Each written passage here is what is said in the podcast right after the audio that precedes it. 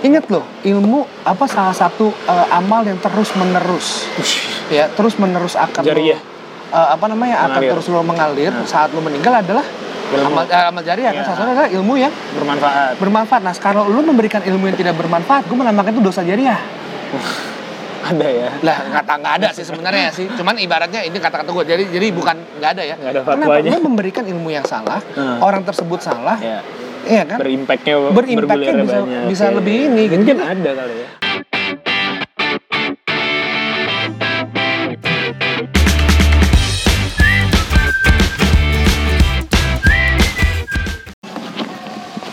Kita mau bahas apa bro? Ya kita mulai dulu ya. Assalamualaikum warahmatullahi wabarakatuh. Masalah wabarakatuh. Kembali lagi bersama saya Panji di podcast ngobrol-ngobrol bisnis. Setelah sekian lama ya, Di sebelah gue, gue untuk podcastan. Di sebelah gue ada Bapak Nasmi. Nasmi Ahmad ya? Eh, ini nama lu? Iya Nasmi Ahmad. Aduh, oke gimana bro? Nasmi ini adalah apa ya? uh, teman berdiskusi. gue banyak dapat inspirasi bro. Selalu kalau ngobrol sama lo tuh ada hal yang gue bawa pulang lah. Sama lah men. Kita kan sama-sama ini berdiskusi untuk menaikkan ilmu ya. lo perkenalan dulu bro. Apa nih profesi lo yang bisa dikenalkan apa nih? Gak ada sih, gue tuh hanya orang yang menyukai ilmu sih. Ini. saat ini Ah. ya saat ini paling gue lagi ini ya lagi S3 ya lagi S3 di SBM ITB Ah.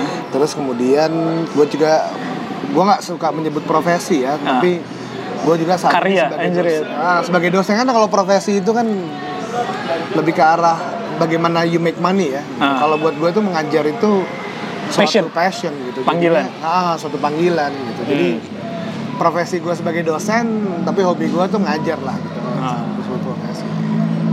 apa nih lu mau nanya apa canggung sekali kita hari ini Kagak, gua- padahal sepanjang jalan dari Karena Jati dari- Jatinangor kayaknya kita Karena bahan kita, sekali obrolan kita udah banyak banget ya. Dari tadi gue jadi bingung mau mulainya uh, apa yang mau dibahas dulu. kita mulai yang simpel-simpel aja Oke, gue gue gue nanya dulu ya. Kan gue gue yang megang nih, jangan Oh, lo yang lu nanya megang? mulu. Oh iya, gue gak boleh nanya lo ya? Karena kalau ngobrol sama dia, yang nanya mulu biasanya. oke oke oke oke oke. Nih gue gue pertama, lo kan dulu pernah bisnis ya, hmm personalize, hmm dapat funding dari Telkom bahkan, Ah. gitu kan, dapat funding dari Telkom. Tahun berapa tuh? Gue tuh Telkom Indigo batch 2015 kalau nggak salah Itu pertama ya? Eh enggak. ya? pertama Batch pertama Indigo. eh enggak, enggak, enggak, bukan batch pertama gue batch keberapa ya? tiga atau empat kali ya Oh gitu, batch berapa eh, awal-awal lah ya, 2015 batch awal Indigo kayak gitu. Lo udah dapat. Terus kenapa lo berhenti jalanin bisnis itu? Gue bukan berhenti gagal Eh, iya, kenapa lo, apa menurut lo apa yang bisa lo ambil ketika gagal itu? Gantian. Ya, jadi gini sih, jadi gini, kegagalan itu kan kalau namanya namanya entrepreneurship ya, namanya kewirausahaan ya. Kewirausahaan itu adalah sebuah proses pengambilan keputusan sebenarnya. Pada hakikatnya itu lo menjadi seorang entrepreneur itu lo akan senantiasa menghadapi eh, apa namanya Dilema series, series untuk mengambil suatu keputusan. Yang namanya kegagalan itu kalau secara apa ya kalau kita tinjau dari sisi penelitian yang ada itu itu ada terdiri dari dua. Kegagalan yang berasal dari luar Hmm. ya, eksternal ya external forces gitu. Dalam Hmm. arti itu market forces dan sebagainya. Yang kedua itu adalah kegagalan yang berasal dari internal organisasi itu. Yang biasanya terjadi kejadiannya itu adalah kesalahan dalam mengambil keputusan. Iya. kan gitu aja dulu ya. Jadi artinya apa? Kalau lo nanya gue gagal kenapa? Pasti gue gagalnya itu tentunya karena gue salah mengambil keputusan. Hmm. pertanyaannya harusnya le- mungkin lebih jadi lebih menarik adalah kenapa lo bisa salah ngambil keputusan Ya, itu pertanyaannya. Iya kan karena hampir seluruh selama gue jadi mentor dan selama jadi dosen gue melihat gue apa namanya menganalisa dan gue meneliti kegagalan-kegagalan seorang pengusaha itu semua itu bermuara pada kesalahan pengambilan keputusan Iya. Kecuali kita berbicara market forces ya Iya, Ya, a- atau eksternal misalnya dari External. government Ya, atau itu, politik itu, itu, itu, itu, oke, macam. ya benar, market forces, government, Iya. let's say external forces Iya. yang tidak bisa kita Kendalikan, kendalikan. betul. Jadi disebut namanya uncontrollable factors lah. Hmm. Gempa bumi apa dan sebagainya Iya, juga ah, force major lah force ya. major. Nah, kalau kegagalan internal dari seorang eh, yang baru memulai bisnis itu pasti mengalami kegagalan, kegagalan akibat pengambilan keputusan. Kenapa Hmm. dia salah mengambil keputusan? Nah, sekarang kita mencoba mengetahui dulu bagaimana caranya seseorang mengambil keputusan. Oke. Ini kalau dosen gini ya, kita nanya satu hal, jawabannya dirunutin dulu. lah Oke, oke.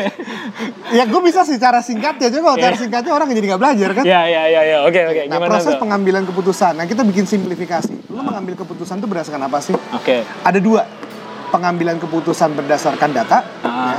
Em, itu berdasarkan suatu logis. Nah, yang kedua, sama kedua adalah berdasarkan feeling, intuisi. intuisi. Oke. ya kan? Jadi pengambilan keputusan itu biasanya akan berdasarkan dua. Ah. gue lupa sih sebenarnya terminologinya ya. Gue udah lama banget tuh nggak mempelajari decision making. Ah. jadi kalau nggak salah yang secara logis itu nanti gue coba cari nama nama nama to, uh, spesifik akademiknya. Tapi let's say pengambilan keputusan yang berdasarkan data sama pengambilan keputusan yang berdasarkan insting. Ah. nah kegagalan gua itu kalau pengambilan keputusan secara data itu biasanya terjadi kesalahannya itu ada dua Ah. jadi root cause dulu Iya, iya, iya. pertama adalah Datanya kita kurang. ah, pertama adalah jumlah data Hmm. dan kedua interpretasi data Gak taruhnya. gitu Hmm, ya kan yang iya. kedua adalah cara kita menginterpretasi data tersebut Iya. kalau gua lihat gua itu jumlah datanya sedikit cara Interpretasinya salah pun juga. salah juga Hmm. Tapi yang pasti lo nggak lo nggak mengambil keputusan berdasarkan insting pada saat itu. nah itu gua nggak gua belum gua lu ngomongin sih gua Oke. baru yang dari sini Oke. contoh gua lo salah contoh. melakukan itu tuh. contoh Waktu itu. nah contoh Oke. gua misalnya memvalidasi bahwa Oh iya yang nggak tahu personalize itu eh, intinya bikin sepatu yang bisa custom personal orang ya. Kayak Iya gitu. lewat gue Lewat bikin website. aplikasi tiga aplikasi 3D untuk orang bisa mendesain sendiri Desain sepatunya sendiri lewat sepatunya. online lah Lewat online. oke. gitu. Nah gue kan berdasar Yang pada zaman itu sebenarnya teknologinya udah maju banget ya. Berarti lo udah cukup advance lah ya. se- eh, sebenarnya teknologinya mah nggak ada yang baru ya karena kalau kalau Nggak, kalau maksudnya mungkin itu zaman sekarang baru make sense, tapi zaman dulu mungkin 2015-an atau 2000 eh lu lu yakin 2015? 2015 Oh, 2015 ya. iya. Iya, jadi iya, ha. kalau teknologi yang gue pakai kan sebenarnya teknologi IT ya jadi itu nggak nggak ada suatu hal yang baru ya Hmm. Iya. tapi produknya ini sendiri mungkin baru jadi orang itu bisa mendesain sendiri nah contoh tadi ya pengambilan keputusan yang salah disebabkan jumlah data yang salah atau interpretasi terhadap salah. data yang salah Oke. gue saat melakukan validasi pertama ya gue bertanya kepada ya bertanya pun sebenarnya kita ada ada mekanismenya ya hmm. ada ilmunya sendiri itu biasanya kita berbicara namanya ilmu terkait dengan etnografi tapi kita nggak usah ngomong sana intinya kita udah bertanya kita mencoba validasi kita ketemu bahwa perempuan itu em, mereka yang memiliki ke, eh, eh, terkait dengan custom itu ada dua hal yang paling utama yang pertama mereka mengcustom itu dikarenakan masalah em, ukuran Iya. Jadi menyebabkan mereka harus karena secara di pasar Tidak. sendiri tidak ada opsi. Ah, tidak ada opsi. Ya kan kita berbicara perempuan-perempuan yang kakinya di atas 43, 43, 44 dan sebagainya. Tapi yang kedua itu adalah custom itu adalah untuk berkreasi, Desain. aktualisasi diri gitu kan. Nah, Oh. kalau kita bertanya kepada mereka, waktu itu kita bertanya kepada mereka, apa yang mereka lihat dari suatu custom ya, maksudnya dari suatu solusi custom, Hmm. banyak dari mereka yang menyatakan, oh ya variasi. Nah ini kesalahan utama nih, ini kesalahan utama kita pertama kali. Hmm. Karena dulu gue juga masih baru belajar lah ya. Mereka berkata bahwa em, yang menjadi salah satu faktor utama itu adalah ketersediaan opsi. Hmm. Ya kan? Iya. Ya, sekarang gini, lo untuk custom lo menjadi suatu bisnis custom kan lo ber- menyediakan berbagai macam op- Iya, opsi, benar nggak? Secara logik itu masuk kan? Iya. Berarti artinya apa? Semakin banyak opsi, semakin bagus. Iya. Servis yang lo tawarkan. Iya, betul. Tidak bisa menjadi op, eh, apa? Itu tidak akan menjadi bisnis custom mana kalau lo hanya menawarkan Dua, satu opsi iya. model dengan dua jenis Iya. warna. Setuju Iya. kan? Hmm. Nah, akibatnya dari situ kita menginterpretasi eh, kita menginterpretasi hasilnya yaitu Mesti semakin banyak. banyak, pilihan semakin bagus. Iya. Lo menjawabnya em, Menginterpretasikannya menginterpretasinya seperti, itu. Kira-kira kesalahannya di mana jadinya? Ini gue nanya balik ya. Gak boleh gue nanya balik nggak ya. apa-apa sih sebenarnya. Kalau menurut gue sih mungkin lo akan melakukan kesalahan karena ketika lo mengakomodir kebutuhan tersebut lo akan capek banget sih karena banyak gitu. ya. Itu pertama, itu berarti dari sisi internal prosesnya. Iya, internal prosesnya. Tapi yang kedua, let's say dari sisi customernya. Begitu apa yang terjadi begitu kita berikan sebagai segitu banyaknya opsi? Bingung. Bingung. Iya. Nah itu, itu kesalahan utama kita. Jadi ini yang terjadi interpretasi dari has apa kita mengambil data Hmm. bahwa kalau berbicara custom maka em, eh, apa namanya jika kita berbicara variabel Iya. itu akan linear Iya. antara eh, semakin banyak opsi akan linear terhadap kepuasan. Iya. Iya kan? Padahal iya. ternyata saat kita baru. ta- ternyata saat kita menghadirkan Hmm. berbagai mat dulu gue pilihannya gini model aja gue tuh ada lima macam. Eh enam macam kalau nggak salah. Dari Oxford dari apa sendal dan sebagainya. Dulu di aplikasinya kita itu lo bisa mendesain sampai dengan heelsnya. Lo bisa mendesain sampai dengan aksesorisnya. Lo bisa mendesain sampai dengan bentuk-bentuknya. Hmm. bentuk bagian depan bisa lo ganti. Mau bulat mau lancip mau kotak. Bagian tengah sepatu itu berbagai macam kita menyediakan opsi. Bagian belakangnya pun macam-macam. Pilihan material kita ada 88 jenis Hmm. terdiri dari ada kulit ada pony hair tiap jenis material tersebut tiap kategori material ada berbagai macam warna Hmm. Oke. apa yang terjadi nggak ada yang bisa ngedesain Eh, panjangan prosesnya ya. bukan kepanjangan ternyata Bingung juga. interpretasi data kita bahwa satisfactionnya seorang konsumen itu berasal apa untuk khusus untuk bisnis sepatu ya atau custom ini ya satisfactionnya konsumen itu akan meningkat manakala kita menyediakan banyak opsi. Salah. ternyata itu terbantahkan saat kita menghadirkan opsi-opsi tersebut konsumen nggak ada yang bisa mengambil keputusannya. Hmm. sehingga yang terjadi sama personalize waktu itu adalah konsumen itu setelah menggunakan aplikasi kita yang menurut mereka wah gila ya keren banget keren banget. Ujung-ujungnya ngirimin kita foto. Bisa nggak bikinin kayak begini kebayang nggak dan foto Ya, ya. ini berasal dari brand-brand yang sudah terkenal Ya, ya, ya. kenapa ternyata apa yang di apa yang dikatakan sama konsumen nah ini makanya ada Ya, namanya ya, ya. konsep empathy map kan Ya, ya, ya. what people say what people do what people think Think, sama ya. what people feel, Hmm. Nah, kalau gue tadi kita lo nanya kenapa gue mengalami kegagalan, gue bilang kegagalan dalam entrepreneurial itu Hmm. Ambil biasanya terjadi dari dua faktor, ya kan kegagalan secara eksternal maupun kegagalan secara internal. Iya. Internal itu biasanya terjadi utamanya pasti karena pengambilan keputusan. Iya. Pengambilan keputusan itu jadi dua, ada yang logik, ada yang uh, insting, Iya. Iya kan? Uh, bukan logik sih sebenarnya, gue lupa deh Ah. berdasarkan data, Data, sama yang ya. insting, Iya. ya kan? Pengambilan keputusan berdasarkan data, apa yang bisa apa yang menjadi ranah untuk Ada kesalahannya, lagi, ya. yaitu antara pengambilan datanya salah Kurang ya, atau salah. interpretasinya salah. Ya, Oke. Ya itulah penyebab kegagalan gue. Hmm. Jadi enggak maksud gue gini. Pengambilan ketika, keputusan yang salah. ketika lo lo sadar gak salahnya di situ kapan? Nggak ada yang make. Dan itu udah terlambat. Bukan udah terlambat. Bukan udah terlambat. Enggak kenapa waktu itu misalnya kenapa lo akhirnya oh iya gue oh ini gue salah nih gue harusnya bikin seperti ini bikin seperti ini gitu. Nah, begini juga. Kalau kita berbicara menyangkut em, psikologis seorang entrepreneur, Iya. terutama entrepreneur pemula, karena gue juga masih entrepreneur pemula. Hmm. Mungkin lu sering dengar ya, ada namanya lu hidup di dalam kotak, Iya. kebayang nggak? Iya.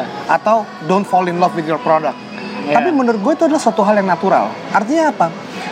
Kita saat itu sudah invest, udah investasi terlalu banyak, Banyak. Iya. ke dalam produk tersebut, Iya. sehingga proses berpikir kita, nih balik proses berpikir, terlimitasi oleh eh, terlimitasi oleh faktor-faktor psikologis yang kalau Sigmund Freud berkata tuh ego. Panjang Iya. lagi nih. Atau ya lo udah belonging banget sama si produk. Iya lo, itu ego. sense belong- Ya oke, betul. ah. Itulah psikologis apa itu psikologis kita itu egonya kita sudah Iya. masuk ke sana yang mengakibatkan saat kita realize bahwa ini nggak bisa terjadi, kita sudah kehabisan uang. Hmm, ya, ya, gitu we ya. already ran out of money. Em, kita sudah organisasinya sudah cukup besar, Iya. kita running di angka 50-60 juta sebulan. Iya. Untuk merubah pivot untuk kita merubah, tentu kita butuh uang ya. Kita Iya. harus bayar orang lagi. orang lagi. Nah terus orang akan bilang ya kenapa nggak bayar orang atau nggak nyari orang semua. Nah pengambilan keputusan untuk kapan lo berhenti dari suatu bisnis itu subjektif Iya, iya, iya. gitu. Nah. Itu subjektif. Artinya apa? Di situ berlaku subjektivitas gue untuk berhenti. Iya, iya, iya. Yang artinya apakah keputusan itu salah atau benar di mata orang lain bisa jadi beda, di mata gue ya gue berhenti. Kenapa? Karena gue capek Iya. misalnya. Atau karena itu sebenarnya mungkin macam-macam ya, tapi salah satunya gue sebenarnya dulu membuat personalize itu simpel sih. Gue membuat personalize itu karena gue itu mau mengajar startup. Ya kan gue sebagai dosen nih. Masa udah iya? dosen duluan sebelum itu? Eh, 2012 gue udah mulai dosen. Nah, udah mulai ngajar-ngajar. Udah mulai ngajar. Gue tuh ngajar di sempat di Binus Internasional di Eh lu Presiden S1-nya University. 2002 selesai 2001. du- eh 2001 Ah, selesai 2000. Tadi, ya, gue dulu kan industri ITB 2001. 2001 selesai 2006 gue S2 ke UK. Ah, ah. di Eh, UK di, Iya, di- London. Brunel Oh, University. Gue oke. ngambil engineering management. Gue pulang terus bisnis. Nah, Oke. Berarti lo 2012 udah di Indonesia udah mulai ngajar-ngajar lah. Ya gue udah mulai ngajar waktu itu di Binus. ada gue sempat di Binus Internasional, sempat di Presiden University juga, Nah, sama di SBM ITB. nah. Nah dulu gue awalnya nggak ngerti tuh startup itu sama sekali seperti apa, Hmm. ya kan? Dan gue memulai startup selayaknya, gue dulu tuh bener-bener memulai startup tuh selayaknya eh, apa ya? Karena terbrainwash oleh praktisi-praktisi dan motivator-motivator yang mengatakan lo yang penting mulai dulu gitu. gue mau nyindir lo bro ya. Jadi gue merasa bahwa oh gue kita bisa sampai nih memulai startup nih. diskusi banyak panjang tentang ini. Kayak sebelum podcast ini kita udah tiga jam lah diskusi.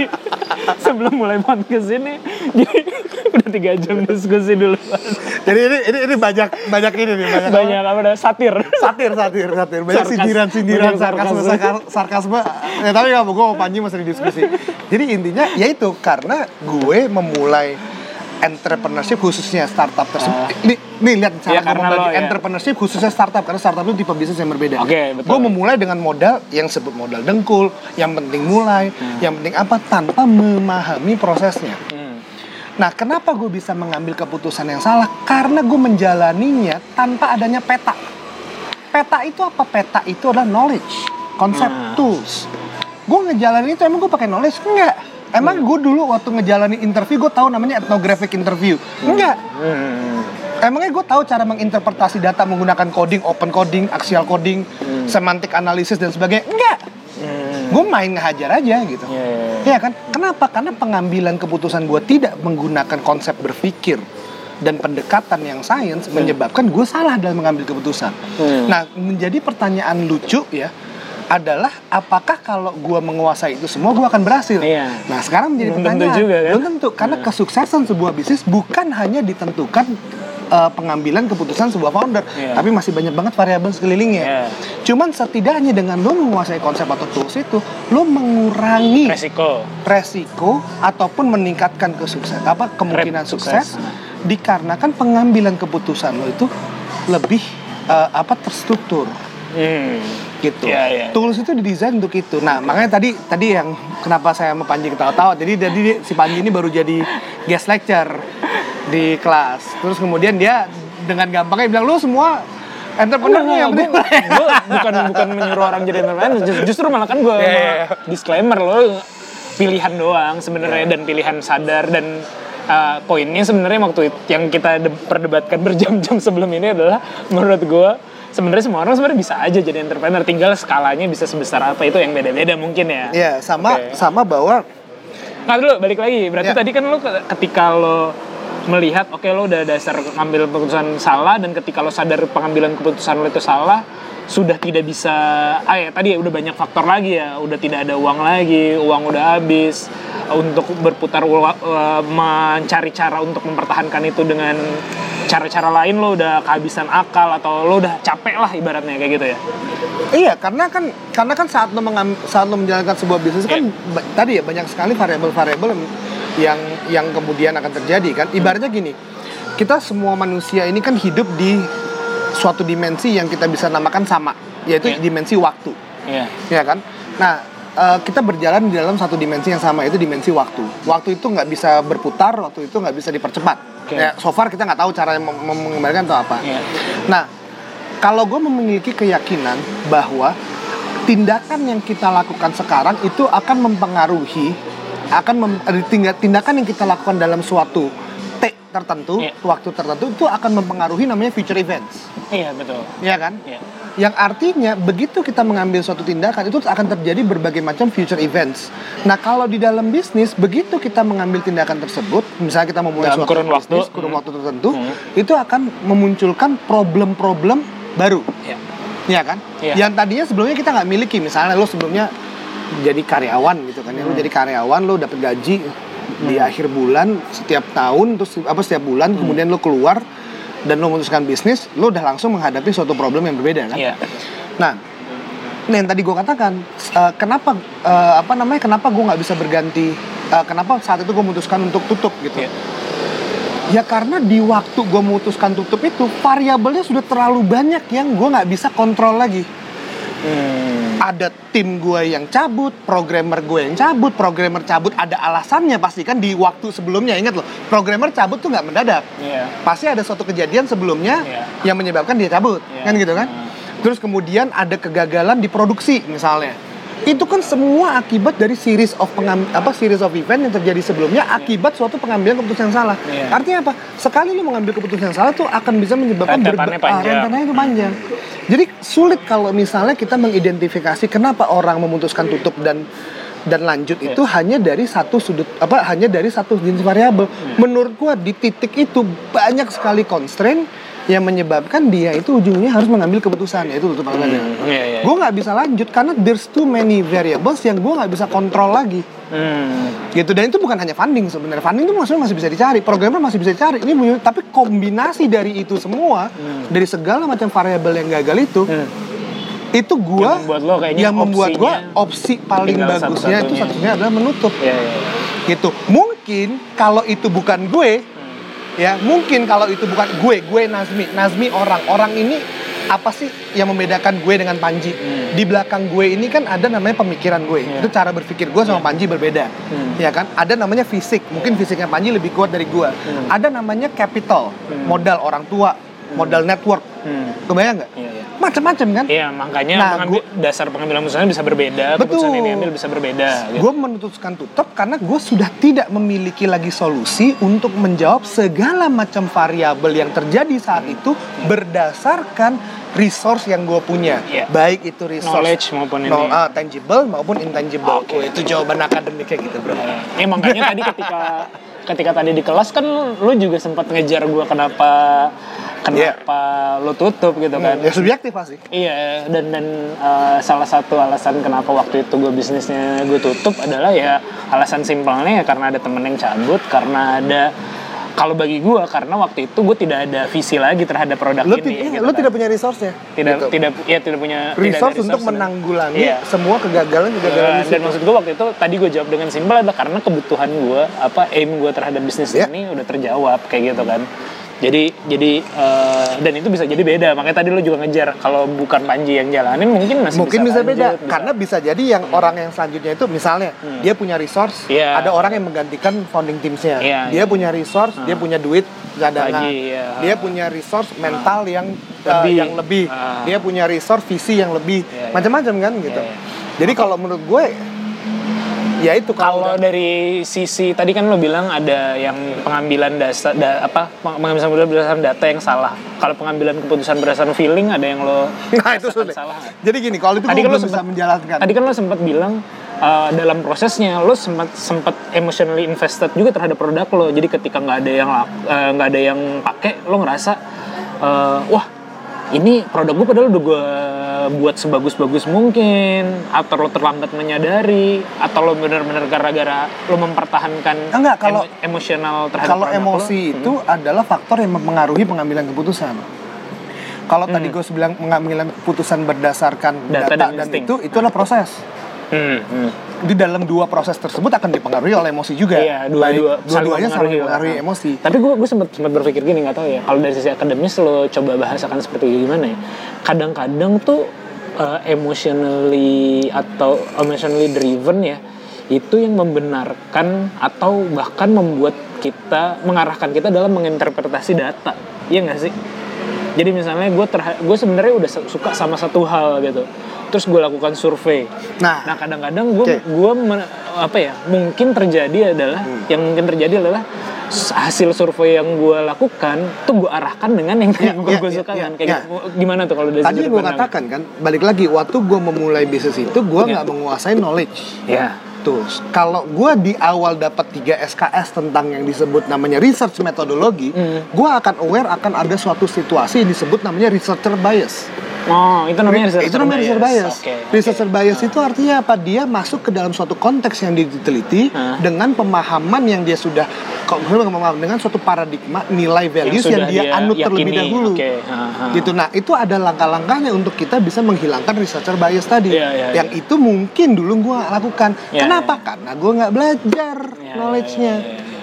Ya, ya, ya. jadi sebenarnya maksud gue gini kan semua orang tuh sering berkata lah apa pun lah siapa pun gitu ya sering berkata wah kita mah data driven kita mah data driven gitu. Iya. Eh, menurut Data driven gua- dalam pengambilan keputusan berarti kan? Iya, data driven dalam pengambilan keputusan. Iya. Menurut gua eh, apa ya? Belum tentu juga nggak sih? Maksudnya karena nggak ada korelasi antara pengambilan keputusan dengan sukses atau gagalnya bisnis secara langsung. Jadi gini, pengambilan keputusan yang salah bukan berarti bisnis itu langsung sukses atau ter- masih banyak lagi variabel gitu. Itu hanya salah satu variabel yang mempengaruhi. Lo mengambil keputusan pun kalaupun salah dan lo menyadarinya dan lo perbaiki itu masih bisa. Hmm. Ya kan selama saat lo bisa memperbaikinya tuh lo masih punya uh, Waktu, apa namanya misalnya. waktu, resource dan sebagainya gitu. Artinya apa maksud gua? Data driven ataupun kesalahan itu suatu hal yang normal terjadi untuk sebuah perusahaan yang baru muncul. Hmm. Iya kan? Tapi alangkah baiknya tet- apa alangkah baiknya segala macam pengambilan keputusan itu memang tetap menggunakan Data. data. Ya, tetap menggunakan data. Kenapa? Karena nah ini kita berbicara insting. Insting ini tuh bukannya gue bilang salah, Hmm. ya. Cuman secara sains itu gue juga nggak bisa ngejelasin gitu. Ngerti? Gimana caranya lo menjelaskan insting, intuisi, takdir? Oke, insting ini kalau insting atau intuisi kalau kata gue sih sebenarnya itu adalah eh, ya tadi balik lagi ke bahasa lo. Series of event yang sudah kita lakukan itu sudah terinternalisasi di dalam diri kita. Misalnya gini insting gini nih. Lo ketika nye- nyebrang jalan meleng tiba-tiba lo lari tiba-tiba gitu. Karena insting lo tiba-tiba oh dari kanan tau ada mobil padahal kita belum ngelihat ada mobil tapi kita inti ins- instingly ngerasa ada mobil karena kayak series of event kita selama ini kalau nyebrang jalan mendadak oh, bakal ada mobil yang datang akan nyerempet kita itu itu insting gak sih itu mungkin bukan, loh. bukan sorry mungkin bahasa bukan insting namanya intuisi gue tadi lagi ingat namanya oh iya, intuisi. intuisi. jadi gini kalau intuisi sebenarnya bukan eh, apakah intuisi ter- apakah intuisi itu dipengaruhi oleh um, series of events maksudnya eh, pun, pengalaman pun sebelumnya? sebenarnya series of event itu adalah data kan kan otak kita Nah, secara tidak tapi eh, gini kalau nggak salah nggak tapi gue gue eh, gini sih lo harus lo harus nanya gue lagi karena gue udah lama nggak baca textbook terkait decision making ya. Ah. udah lupa gue deh, udah udah lumayan lupa. Tapi seingat gue tuh gini intuisi itu intuisi tersebut itu ibaratnya lu sebenarnya nggak punya suatu pengalaman sebelumnya. Hmm, jadi gini lu datang ke sebuah hutan ya, ya kan? Lu ketemu dua lu ketemu dua jalur. Ya. ya kan intuisi itu yang akan melit lu memilih ke kanan atau ke kiri. Lu nggak punya dua jalur tuh sama persis gitu.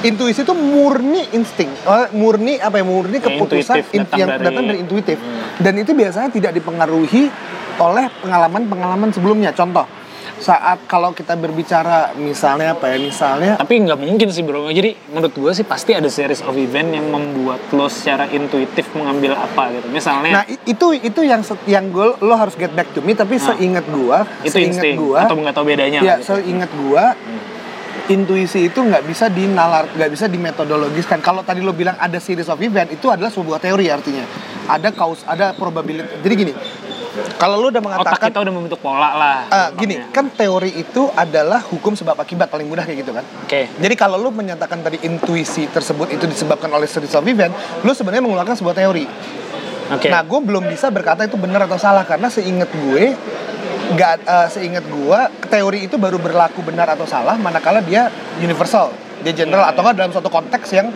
eh, yang bisa Banyak berlaku lah, banyak ya. gitu kan. Nah, setahu gue nggak ada pengaruh setahu gue belum ditemukan korelasi sama sekali antara series of event dengan eh, intuisi tadi.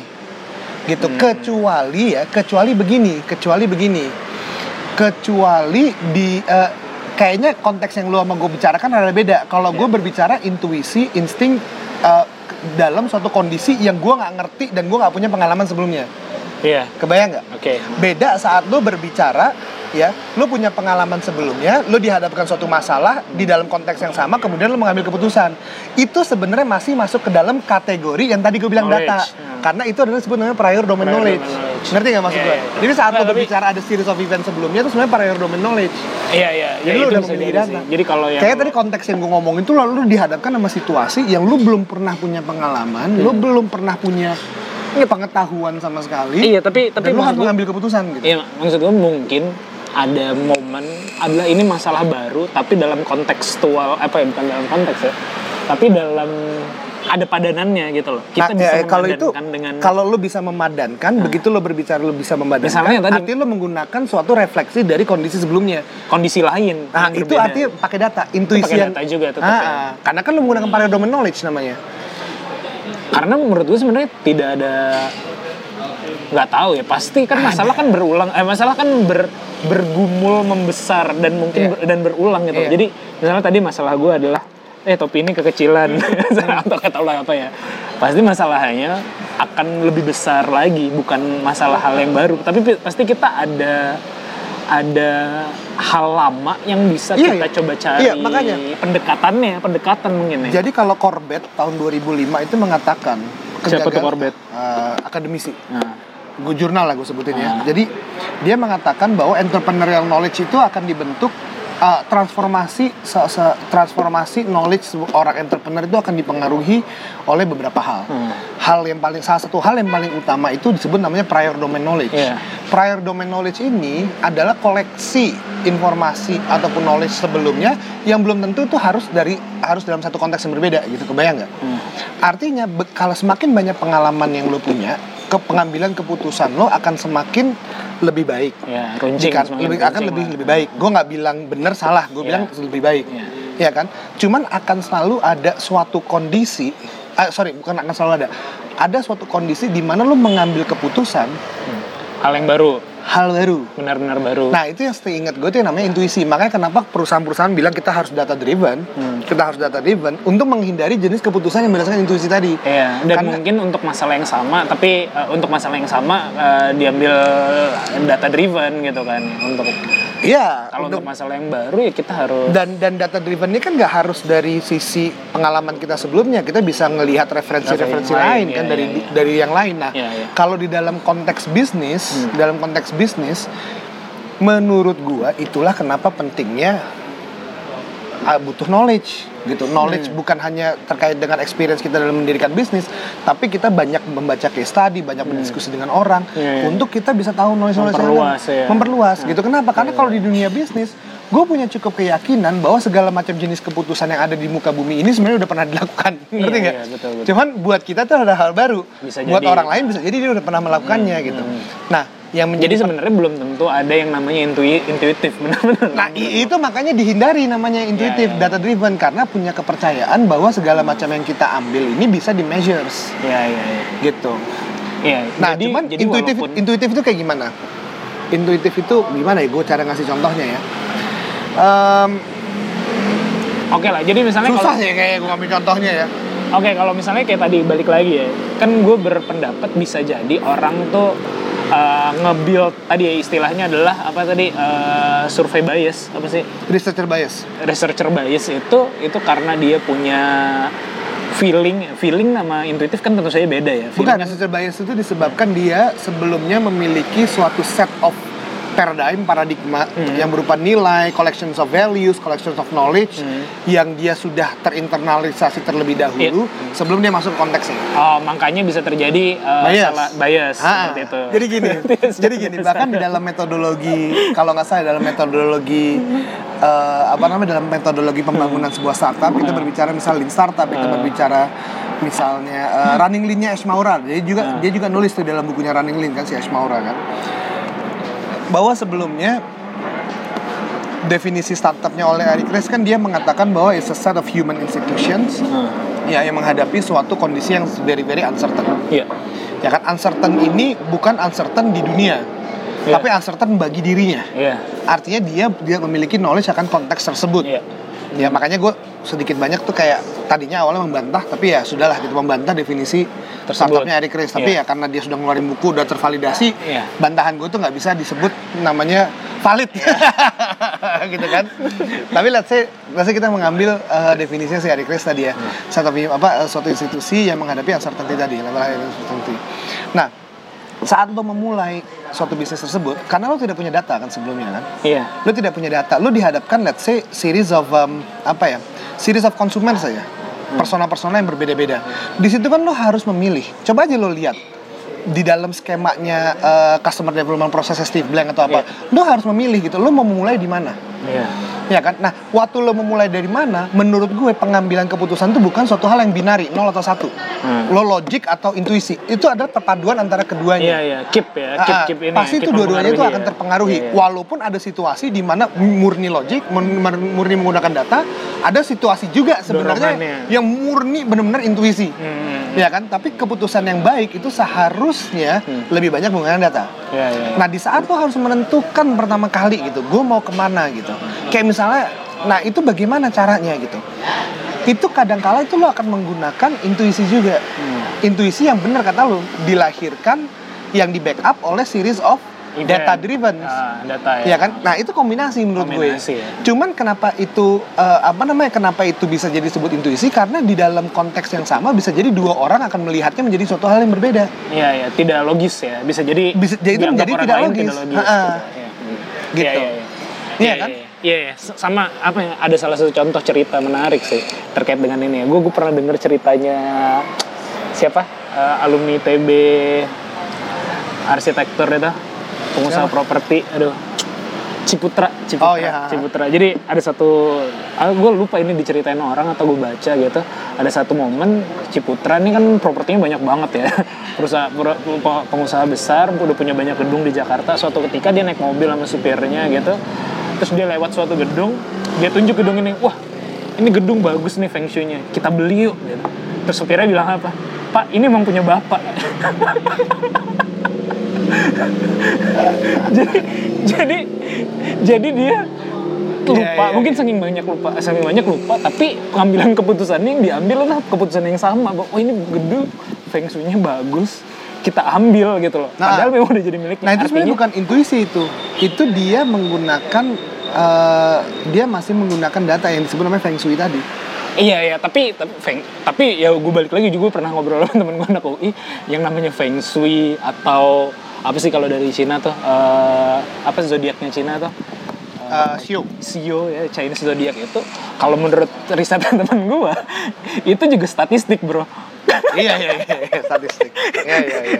itu Iya, iya statistik juga sih, iya juga. Ya, gue pernah jadi- dengar kayak gitu ya. itu statistik jadi tipe rumah yang kayak gini menimbulkan rezeki Iya, yang iya, tinggi karena selama ini Artinya itu data juga Dan- gitu. juga gitu.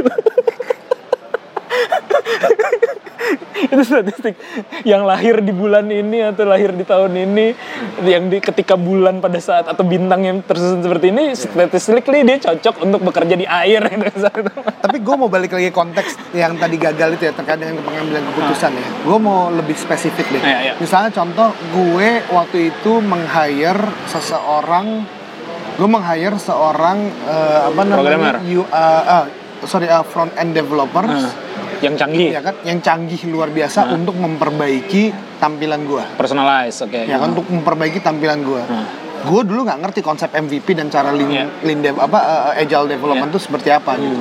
Jadi gue dulu langsung membuat website gue itu bener-bener tiga dimensi, apa Canggih 3D lah. canggih banget dan sebagainya gitu. Kenapa? Karena gue nggak punya knowledge terkait dengan MVP. Hmm. Kalau gue sekarang harus memulai personalize lagi, Hmm. banyak banget keputusan-keputusan yang dulu gue ambil bisa gue lakukan secara berbeda berdasarkan pendekatan yang udah knowledge yang gue udah punya Iya, gitu. iya, iya.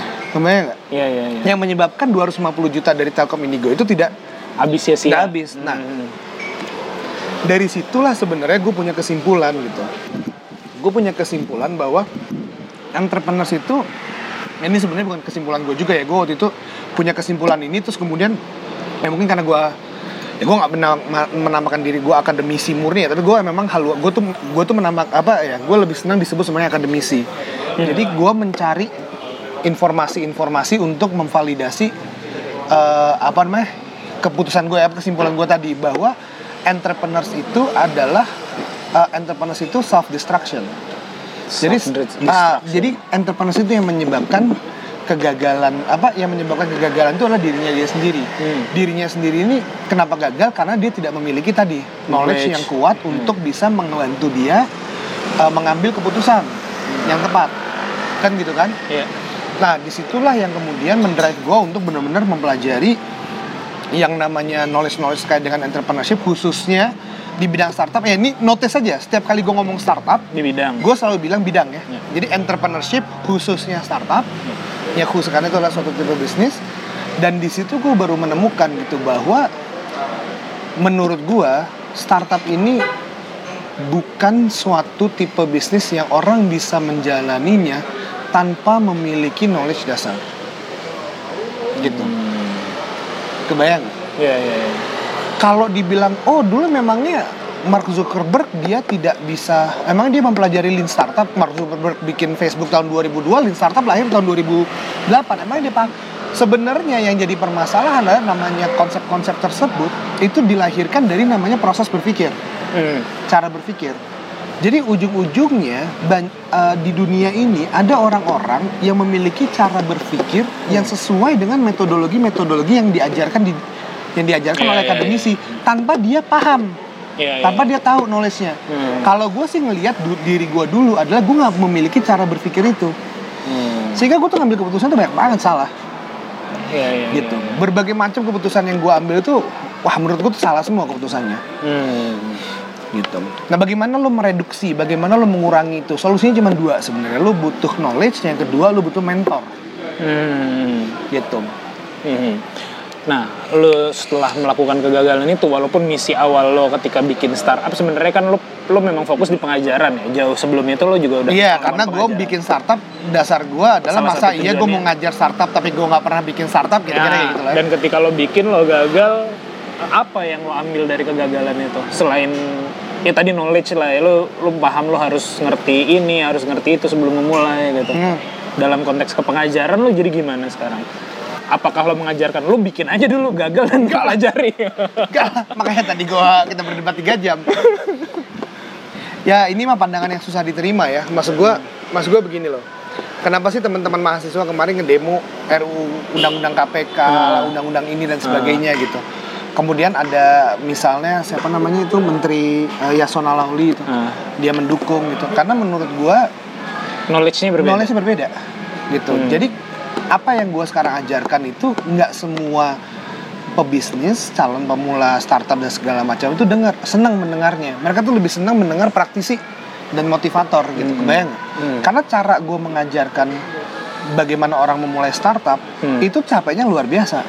Hmm. Gue meminta mereka untuk benar-benar mempelajari knowledge-nya. Hmm. Gue meminta mereka untuk menguasai berbagai apa macam apa karena lo lakukan itu karena lo lebih ke personal secara secara psikologi lo ngerasa ah karena gue gue gak punya knowledge-nya nih apa yang itu membentuk lo eh, bahwa ya udah lo yang, yang baru memulai lo harus belajar ini harus belajar ini harus belajar ini. Setelah gue gagal itu, gue melakukan serangkaian penelitian termasuk S3 gue ini. Hmm. Gitu. Gue S3 ini gue salah satunya adalah penelitian tentang ya lo paham ya maksud gue kenapa Iya, nanya kayak gitu takutnya lo jadi kayak kebayang, kebayang. eh, Apakah itu personal? iya enggak, personal enggak. gue justru waktu gue gagal itu gue mau coba mempelajari kan. Hmm. Dan gue menemukan, ya itu sebenarnya knowledge itu menjadi suatu hal yang penting gitu. Hmm. Artinya apa? Gue habis itu melakukan series of research. Hmm. Mereka mereka kan kebetulan gini, karena gue di SBM, gue setiap semester itu gue berhadapan dengan murid-murid yang ingin membuat sebuah startup. buat Ya kan? bisnis Mungkin kalau ditotalin tuh kadang-kadang gue berada antara 100 sampai dengan 280-an murid setiap semester. Jadi tergantung kelas yang gue ajar. Kayak misalnya semester ini gue sengaja 10 kelas gitu kan. buset Ya makanya itu gila banget itu. 10 kelas 3 angkatan. Jadi ya itu aja udah gede banget tuh cuma 10 student. kelas tuh berarti seminggu berapa kali? Eh maksudnya hampir tiap hari ada ya? Hampir tiap hari ada. Gitu udah gitu angkatan lagi misalnya satu kewirausahaan. Gue ngebayangin kalau meriksa tugasnya aja sih. Ya makanya, nah tapi itu dia, itu yang maksud gue maksud. Karena gue setiap semester itu berhadapan dengan orang-orang yang ingin memulai bisnis, lambat laun gue tuh mendapatkan data-data yang semakin akurat. Ah. Bahwa gue melihatnya, setiap kali mereka melakukan kegagalan, Hmm. ya, kemudian gue mengajak mereka merefleksi menggunakan metodologi, Iya. mereka tuh ngeh, mereka ternyata iya juga ya gitu. Hmm. Artinya apa? Gue berani berkata bahwa kalau mereka menguasai metodologi itu terlebih dahulu, setidaknya pengambilan keputusan akan lebih baik. Gue nggak bilang benar atau salah. Hmm. Ya, ya, Gitu. ya, ya. Dan setiap kali gue melakukan mentoring, gue pasti melakukan mentoring itu menggunakan eh, apa namanya basicnya itu adalah science gitu. Maksudnya gue menggunakan knowledge, gue menggunakan teori, gue menggunakan konsep, gue menggunakan tools. Dan saat melakukan itu, gue melihat keputusannya eh, apa namanya murid-murid gue itu menjadi lebih baik. Hmm. Gitu. Gue nggak bilang sukses atau gagal, tapi menjadi lebih baik. Ingat kesuksesan atau kegagalan sebuah startup itu terlalu- banyak sekali faktor yang menyebabkannya, Hmm. gitu kan? Tapi dalam hal proses pengambilan keputusan akan lebih baik, Hmm. gitu. Contoh yang paling mudah adalah begini, gue punya murid, dan kita nggak usah ngomong startup, kita ngomong Nah, small business. bisnis, Dia ya. mau membuat sebuah gerobak, Hmm. gerobak nasi goreng, Ya. ya kan? dia tidak punya prior domain knowledge sama sekali tentang bagaimana caranya merunning sebuah gerobak nasi goreng Iya. Karena dia ya dia murid S1 dia disuruh bikin bisnis dia bikin bisnis nasi goreng. Lo tau nggak apa yang terjadi? Dia membuat gerobak nasi goreng ya dia mengkonsepkan organisasinya menggun apa eh, eh, dia membuat organisasi di mana isinya itu adalah enam orang. Oke. untuk belanja orang sendiri untuk preparasi orang sendiri dan sebagainya. Kan chaos banget kan? Iya, iya. Mel terus gue nanya kok lu bisa kayak begini? Kenapa? Gitu. Nah terus dia bilang waktu itu ya soalnya nah itu keputusan-keputusan dia itu berlandas berlandaskan logik dia saat itu di mana logika dia itu dipengaruhi oleh information apa knowledge yang dia miliki. Iya, iya. dia logik gini ya gini sih kan kita belanja tuh pagi nih jam 3 sampai dengan jam 5 gitu ya. Kita nyuruh orang karena kasihan karyawan saya ini kan dua shift. Pagi eh, kita mulai buka jam 10 sampai dengan jam 10 malam ya kan? Ya jadi dibikinlah dua shift. Hmm. Terus akhirnya tau nggak apa? Gue undang dia gue ajak dia ke jalan Jalaprang Hmm. Ke tukang. ada namanya tukang nasi goreng. Hmm. lu lihat nih, buka dia bu- tukang nasi goreng bukanya jam berapa? Hmm. jam 10 pagi. Tutupnya jam berapa? Jam 10 malam. Berapa orang? Berdua. Hmm. kerja 12 jam. Berdua sendiri. Dia bikin tuh menjadi dua shift. Hmm. kebayang? Iya. kenapa dia mau ngambil keputusan itu? Karena dia tidak melakukan proses ya tadi approach uh, approach problem solving secara metodologis. Pertama harusnya dia itu melihat dulu bagaimana best practice-nya terlebih dahulu itu kan knowledge Ah, kebayang nggak iya, dia langsung main ngambil keputusan tanpa dia tidak melihat best practice itu seperti apa Iya, kalau gue gini sih, mungkin mungkin saat sebenarnya hal-hal tertentu kita tidak perlu lihat best best practice-nya ya, atau Ah. kita bisa tidak mulai melihat nih uh, knowledge-nya. Tapi kalau gue mungkin akan melakukan itu sendiri atau berdua karena efisiensi. nah ini Nah, tadi lo benar. Jadi ketika ketika pengambilan keputusan efisiensi adalah ya udah daripada gua hire 6, hire 2, bisa lah yang satu gan- gantian belanja atau bagaimana misalnya ya. Kalau dalam praktek contoh lo itu yang mana berarti pengambilan keputusan yang gua lakukan terhadap uh, uh, yang mau gua lakukan bukan berdasarkan pengetahuan tapi berdasarkan uh, ya gue melimitasi resource untuk di situ atau ya tadi efisiensi lah bahasa ini mungkin dia mengambil keputusan ini Nah, karena inilah. tidak punya limitasi Bukan, inilah yang gue selalu bilang tadi kita debat lama juga Ji. Hmm. Lu harus hati-hati antara cara berpikir lu Hmm. dengan orang lain. Gue ini adalah edukator. Tiap orang belum tentu memiliki kemampuan berpikir seperti yang lu katakan. Hmm. Tugasnya seorang edukator adalah Merumuskan. memban- merumuskan, membantu mereka memiliki pemikiran kayak lu. Hmm. Kalau lu secara instan berpikir seperti itu, Hmm. dia enggak. Ya karena mungkin dia belum dipertemukan pada permasalahan resource, uh, kapital, bahwa enam orang menggaji enam orang kayak gitu-gitu mungkin belum belum tahu gitu loh. Nah, belum tahu kan? Iya, belum tahu. Nah, kan? At the end of the day, it's knowledge. Ah, Either knowledge atau you have uh, cognitive process yang ya, ya, benar. ya, ya, ya, ya, ya. Ya, ya, ya. Ya, Menarik menarik. Dan memang Oke. Nah, dalam pengajaran berarti lo mengajarkan hal-hal kayak gitu ya? nggak bisa. Nggak, nggak, nggak, bisa. Nggak, bukan nggak bisa. Gini, gue saat satu kelas isinya 88 orang. Setiap orang memiliki ide yang berbeda. Eh, Setiap manusia itu unik. Iya. Setiap dan ide yang berbeda ber- dia memiliki uh, problem-problem yang berbeda. Iya. Nggak mungkin gue bisa menghandle semuanya. Sehingga punyalah namanya mentor kan. betul. Eh. Gitu. Gue nggak nyalain mentor Nah, sih. eh, Tapi dalam, dalam, dalam, dalam konteks pengajaran gini, gue nanya kalau dalam pengajaran misalnya lo akan menghandle sekian banyak murid tuh 280 atau sekelasnya 80 atau 40 atau berapa kayak gitu. Lo kan melakukan pendekatan eh, apa ya? Mereka nih punya knowledge yang berbeda awal ya ketika masuk kelas. Lo di kelas akan mengajarkan suatu hal juga yang mereka perlu terima. Itu nanti eh, apa ya? Cara ngukurnya gimana? Terus juga apakah apakah lo memperhitungkan ba- bagaimana mereka receive materi yang lo iya. terima Iya. Gue tuh paling gue tuh setiap setelah mengajar itu gue akan menggunakan teknik sampling. hmm. Itu pasti. Kalau random misal- aja tunjuk siapa ini Iya, nggak, gue nggak mau di kelas karena di kelas itu kalau gue nanya itu di kel- eh gue di kelas tuh pasti gue nanya-nanya terus ya itu untuk untuk itu setidaknya di on the trigger spot Hmm. gue mendapatkan refleksi tapi setelah itu gue akan menanya ke mereka. mereka. secara random gitu. Hmm. untuk melihat apakah mereka bisa menerima apakah mereka bisa menerima eh, namanya materi tersebut Hmm. ya kan nah inilah kenapa tadi gue bilang entrepreneurs itu adalah segelintir orang-orang yang hebat menurut gue Hmm. nggak semua orang bisa menjadi entrepreneur itu kan proposisi gue kan? Karena apa? Sebenarnya begini. Dengan sedemikian banyak gue kan juga nggak hanya di SBM ITB ya. Gue tuh banyak ada beberapa organisasi yang gue saat ini kelola di mana gue pun mengajar Di sekarang udah di daerah-daerah juga online gitu kan. Gue menemukan bahwa untuk apa ya em, ada keterbatasan dalam artian dari sisi gue Hmm. untuk bisa mengkoreksi eh, tiap individu tadi itu butuh individual treatment yang berbeda-beda Iya. sehingga ujung-ujungnya gue tuh akan melihat ada orang ada segelintir orang yang ternyata saat gue ngasih materinya tuh mereka tuh menangkap dan mereka bisa mereka bisa langsung mengaplikasikan secara bagus Ada yang enggak. ada yang tidak Hmm. padahal mereka sama-sama hadir di situ Iya kan? Nanti akan akan ada pertanyaan lagi. Ya, ya ini mungkin nggak merhatiin ini merhatikan. Ya itulah itulah kenapa gue bilang entrepreneur itu nggak bisa semua orang gitu. Hmm. kebayang nggak? Yang nggak merhatikan ini ya udah itu ya artinya dia tidak punya motivasi atau apa dan sebagainya Hmm. gitu.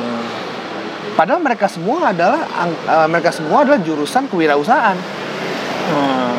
Ngerti Artinya maksudnya udah didesain atau mereka udah ketika daftar ngikut kelas ya memang udah untuk bikin bisnis itu pun mereka masih banyak yang gagal gitu kenapa gagal karena balik lagi tadi mempelajari knowledge dan sebagainya itu suatu hal yang tidak instan Hmm. kita itu lebih prefer bayar 250.000 ribu, 500 ribu di coworking space Hmm. untuk mendapatkan ilmu-ilmu instan Hmm. Kebayang nggak? Iya, iya. Ilmu-ilmu yang seolah kalau gue datang ke sana gue langsung bisa gitu. Padahal nggak mungkin lo bisa menguasai, menguasai namanya digital marketing hanya dalam waktu dua jam. Gue berani jamin itu. Hmm. Bisa marah orang-orang yang spesialisasi digital marketing yang dia menguasai digital marketing itu butuh berapa hours of um, investment in terms of knowledge and practice gitu. Iya, iya, iya. Nah, kadang-kadang kita sekarang dalam proses pengajaran bisnis Hmm. khususnya di ranah di luar edukasi itu mensimplifikasi hal-hal menjadi singkat gitu. Hmm. Jadi nggak mempelajari secara mendalam Iya, tapi iya. hanya surface levelnya. Nah, bahaya bu, bahayanya apa buat mereka yang memiliki kemampuan berpikir eh, yang tinggi dan memiliki ibaratnya psychological karakter ingin tahu dan sebagainya, dia akan terus mengolah itu data-datanya. Tapi buat Kalau yang enggak yang enggak mereka akan menerima secara mentah mereka nerima secara mentah tanpa bertanya tanpa ini kemudian ujung-ujungnya saat ber- saat bermasalah mereka nggak tahu mereka salahnya di mana Hmm, iya iya. gitu betul betul. Iya Ngerti sih bisa jadi bisa jadi. jadi gue tuh ngeliatnya tuh seperti itu Nah. gitu akibatnya kalau lu bilang bagaimana proses pengajarannya gue gue punya filosofi pengajaran saat ini adalah ya you have to be smart first gitu lu harus nguasain dulu semua konsep teori apa dan sebagainya Hmm. Ya, maksud gue secara kan kita punya fase-fase ya Hmm. dan dan gini oh kok gue berapa tahun harus belajar nggak juga Hmm. Nggak juga dengan sistem dengan kurikulum yang bisa diarahkan yang terarah lu bisa menguasai konsep-konsep secara mendalam yang lu butuhkan untuk memulai sebuah suatu bisnis Hmm. gitu itu bisa Iya, iya. Tapi gue ngebayangin ininya sih. Sebenarnya ketika lo udah punya knowledge, lo pengajar, tapi lo juga sebenarnya sudah pernah menjalankan bisnis dan gagal. Dan lo uh, lo punya apa ya? Lo udah punya dapat knowledge lah atau dapat da- dapat apa ya? experience dari kegagalan lo. Dan lo mau mengajarkan ini kepada orang gitu kan. Mengajarkan ini kepada orang agar berhasil dan tidak mencontoh kegagalan lo gitu kan. nggak nggak nggak agar berhasil gue nggak pernah bilang agar berhasil Hmm. gue mengatakan agar pengambilan keputusannya menjadi lebih baik Oh, ingat loh sukses iya, iya. gagal banyak sekali faktor Iya, iya, yang ya. Iya, gue berbicara pengambilan keputusannya lebih baik Iya, dengan pengambilan keputusan yang lebih baik, harapannya Harapannya- sukses rate-nya lebih tinggi, Iya. gitu kan. Harapannya sukses rate lebih tinggi. Berarti maksud gue lu punya beban yang cukup berat. you think Iya, jadi maksud gue gini. Kadang-kala kan sering kali ya, nggak eh, nggak nggak nggak mesti ngambil contoh di SBM sih, tapi misalnya di jurusan gue di FT atau apa eh, di teknik lah. Kan yang kita ajar, yang diajarkan di sana oleh dosen-dosen adalah yang kaitannya sama industri. Namanya juga Fakultas Teknologi Industri kan. Bagusnya dosen tersebut punya praktikal pengalaman di industri kayak gitu kan, agar dia tahu industri butuh seperti apa, teknologi yang tepat seperti apa, pendekatannya seperti apa, pendekatan solusi di pabrik atau di industri seperti apa gitu. Tapi nggak semua dosen memiliki pengalaman seperti itu Oke. dan akhirnya mengajarkannya jadinya uh, terlalu teoritis atau terlalu ya tadi terlalu kaku lah ya kayak gitu. Nggak, eh, sebenarnya gini bro Nah di Gua- SBM begitu nggak? Atau Enggak, eh, sebenarnya gua kita harus kita harus balik lagi kita harus membedakan antara engineering Ya. ke- kita membedakan kita membedakan antara sains murni, murni engineering dengan uh, Social sosial science, Social oke. science ya. Hmm. Kalau lu tadi ngomongnya adalah engineering, Engineering. Hah? engineer itu kan simbol input proses output. Iya. Kebayang nggak? Iya. Jadi yang yang core yang lo diajarkan itu justru pasti Proses. kuatnya itu adalah di prosesnya. Iya. Gitu. Jadi input apa pun yang didapatkan lo akan proses dan kemudian output. Iya. Nah, kalau di sosial itu kan berbeda. Iya. Kebayang nggak? Kenapa? Karena pengambilan keputusan-keputusan di sosial ya itu tidak bisa kadang-kadang hanya dikuantifikasi. Kalau engineer, lu bisa mengoptimasi hasil. Iya, iya, iya. Kebayang nggak? Nah, sekarang eh, kita harus men-separate dulu. Kalau bisnis tuh kalau di kategori, kategori tersebut dia masuknya social science ya. social science. Entrepreneur tuh iya. social science. Iya, dia membutuhkan dua hard skill sama soft skill kan. Hmm. Nah, eh, bukan engineering nggak butuh soft skill ya. Jadi contoh, lu berbicara coding, Hmm. programmer. Ya sebenarnya quote unquote untuk lu menjadi programmer yang super hebat, Hmm. ya kan? Sebenarnya itu kan aja. kemampuan intelektualnya jadi Iya. yang lebih tinggi kan. Ah. Iya kan? Iya. Perkara dia bisa komunikasi atau enggak dan dia nerd dan sebagainya, Iya. Nggak itu sebenarnya bisa jadi nggak masalah di ranah profesinya dia. Iya. Nah tapi kalau di bisnis, lo ngerti cara, lo ngerti teori-teorinya terkait dengan let's say negosiasi. Hmm. Tapi lo nggak bisa ngomong. Hmm. Ngebayang nggak? Ada namanya soft skill yang berpengaruh di situ. Iya. Gitu. Nah akibatnya dan selain itu juga kalau kita berbicara sosial, Hmm. ya itu ilmunya itu adalah contextual base. Hmm. Jadi ilmu sosial itu dibedakan konteksnya sedikit, itu bisa Berubah. jadi hasilnya berubah. Atau pendekatannya berubah ya. Akibat- Ilmu yang digunakan betul, berbeda. gitu. Akibatnya tools-tools yang kita gunakan tidak bisa menghasilkan suatu hasil yang pasti. Sama ya. Gitu. Kenapa disebut science? Karena setidaknya pendekatannya Metodologi. metodologis. Hmm. Walaupun hasilnya replicability-nya tidak akan sekuat ilmu pengetahuan uh, apa natural science ataupun engineering Ya, ya, ya. gitu. Itu yang menjadi permasalahan di pendekatan ilmu-ilmu yang disebut ilmu sains, apa Iya. ya sorry ilmu sosial khususnya terkait bisnis dan entrepreneurship. Iya. Nah iya enggak kalau pertanyaan gue tadi kan berarti kan di sisi pengajarannya artinya mungkin dibutuhkan eh, orang kalau di prakteknya kalau di teknik di FTI gitu butuh dosen-dosen yang pengalaman dengan industri padahal pun kalau menurut menurut lo sebenarnya nggak perlu juga nggak apa-apa karena dia pendekatan input proses output kayak gitu. Nah di social Iya. science justru harusnya lebih kuat dong. Enggak, kalau di social science bukan dosen, ya dosennya oke lebih bagus. Hmm. Enggak, pengajaran di social science, Hmm. muridnya harus praktek. bukan dosen yang harus memiliki knowledge. Dosen memiliki knowledge atau pengalaman praktek, Hmm. dia akan lebih bisa berempati Ah. pada murid.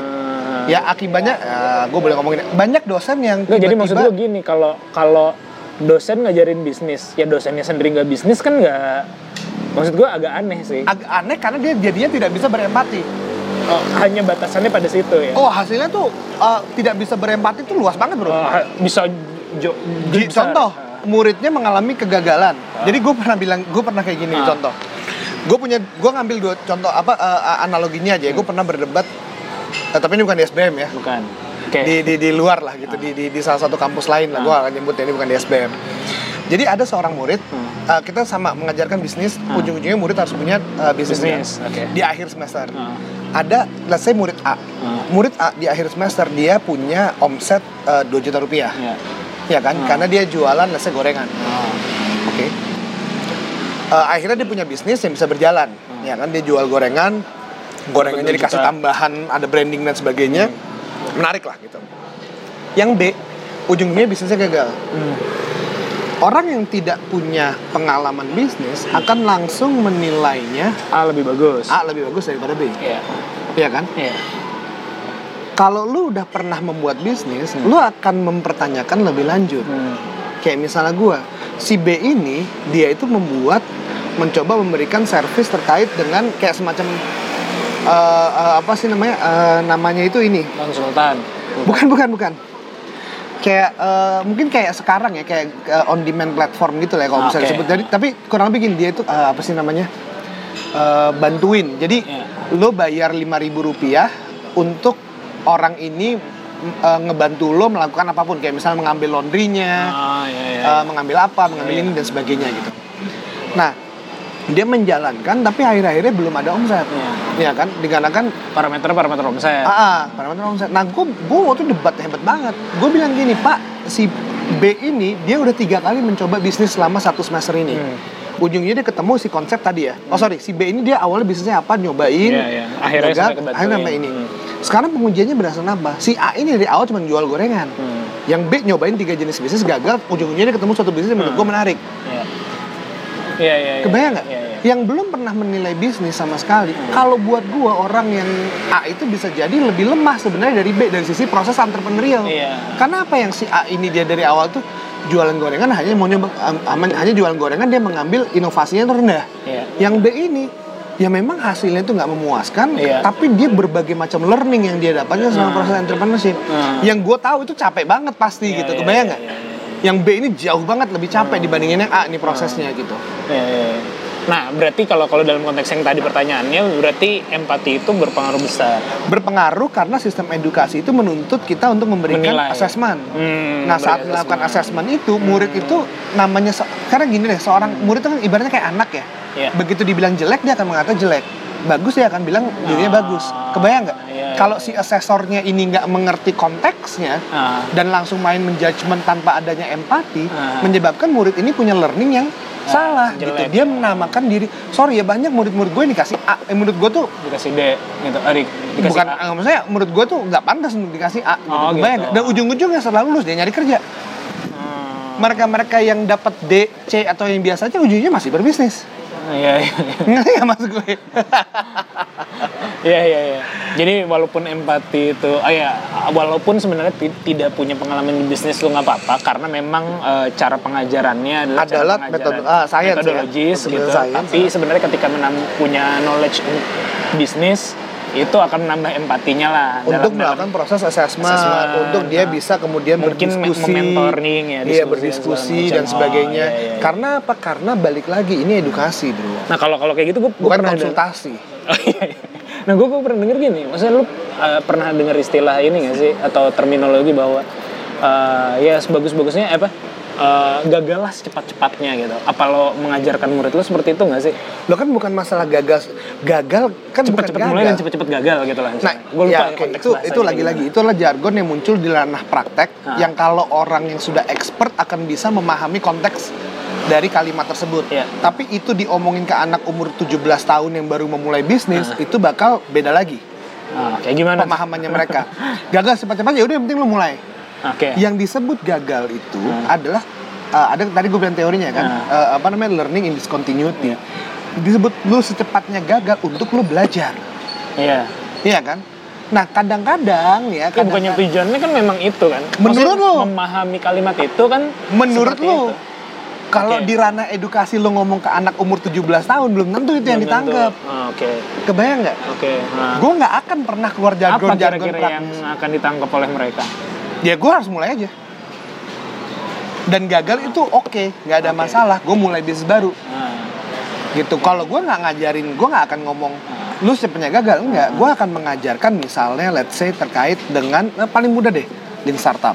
Hmm. Lean startup kan mengajarkan untuk kita menggunakan sama alasan kenapa kita harus nyoba. nah.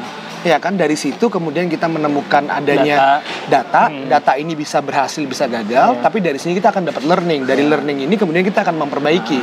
Ya kan? Pada hakikatnya kan mengandung Sama. sama Iya. pengertiannya, tapi cara ngomongnya berbeda. beda. Ya, ya, ya. Ya kan? Makanya gue tuh kan sangat kritis banget kalau buat praktisi-praktisi yang yang mencoba menamakan diri mereka edukator Ah.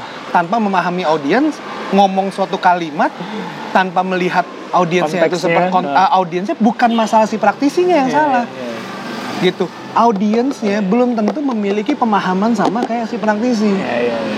gitu ya kayak tadi gue contoh Ya, lah sebelum sebelum gue ada pertanyaan tambahan lagi, maksudnya gue mengkritisi juga sebenarnya sebagai praktisi, gue juga mungkin di apa ya nggak tahu bukan untuk membela praktisi juga karena gue sebagian besar sepakat sama lo. Cuman konteksnya adalah gini bro. Kadang-kadang kita ya diminta ngomong seperti itu ya kita terima aja gitu loh. Maksudnya ya kenapa lo ngundang gue untuk ngomongin Iya, hal iya, itu? iya. gitu ya kan. itu itu itu menjadi kok itu itu, itu, sisi lain. Tapi tadi lo yang balik balik yang ke tadi itu adalah eh, ah gue jadi lupa mau nanya apa tadi tuh ah selain itu selain yang tadi mau di eh, jargon-jargon tertentu kan tadi lo sendiri juga bilang gitu oh murid gue di kelas tuh yang A belum tentu bisa jadi entrepreneur yang D atau nggak lulus malah bisa jadi entrepreneur bisa jadi seperti itu ya variabelnya banyak lah dan terjadi di dunia ini juga yang diglorifikasi adalah wah Steve Jobs drop out Bill Gates drop out Itu salah total. Eh, apalagi ya siapa lagi lah gitu ya, iya. siapa lagi drop out Mark Zuckerberg. segala- Mark Zuckerberg drop out dan segala iya, iya. macam Eh, iya, iya. Dia drop out kan ya? iya dia drop Iya, out iya, juga. Eh, dan akhirnya sukses dalam bisnis. Atau Hmm. ceritanya si siapa tuh? FedEx juga dinilai diakses sama dosen pengujinya. Katanya dapat D atau jelek C, lah kayak ah. gitu dapat C atau jelek. Akhirnya dibuktikan dijalanin FedEx gitu kan. Ada hal-hal hal-hal kayak gitu. Jadi gue nanyanya gini mungkin. Agak agak agak agak, agak ini nih. Menye- nyelekit mungkin. Apa gunanya belajar di kampus? Karena yang sukses di kampus ternyata tidak sukses di Enggak, itu enggak. Ah, itu itu salah itu salah pendekatan tuh Oke, kayak gitu. gimana tuh? Kita harus berbicara ilmu statistik di sini. Oke, Kita harus berbicara dari sisi populasi. oke. Lo harus mengambil kalau mau pengujiannya seperti ini, Hmm. berarti kita harus mengambil dua kontrol apa? Kita harus mengambil dua populasi Sampel. dan kita memberikan suatu eksperimen, Iya. ya kan? Kita mengam, kita ambil lah, ya kita ambil lah suatu uh, populasi yang kira-kira homogen dari Hmm. sisi dari sisi inputnya, maksudnya dari sisi uh, personality-nya dia, Iya. social capitalnya dan sebagainya.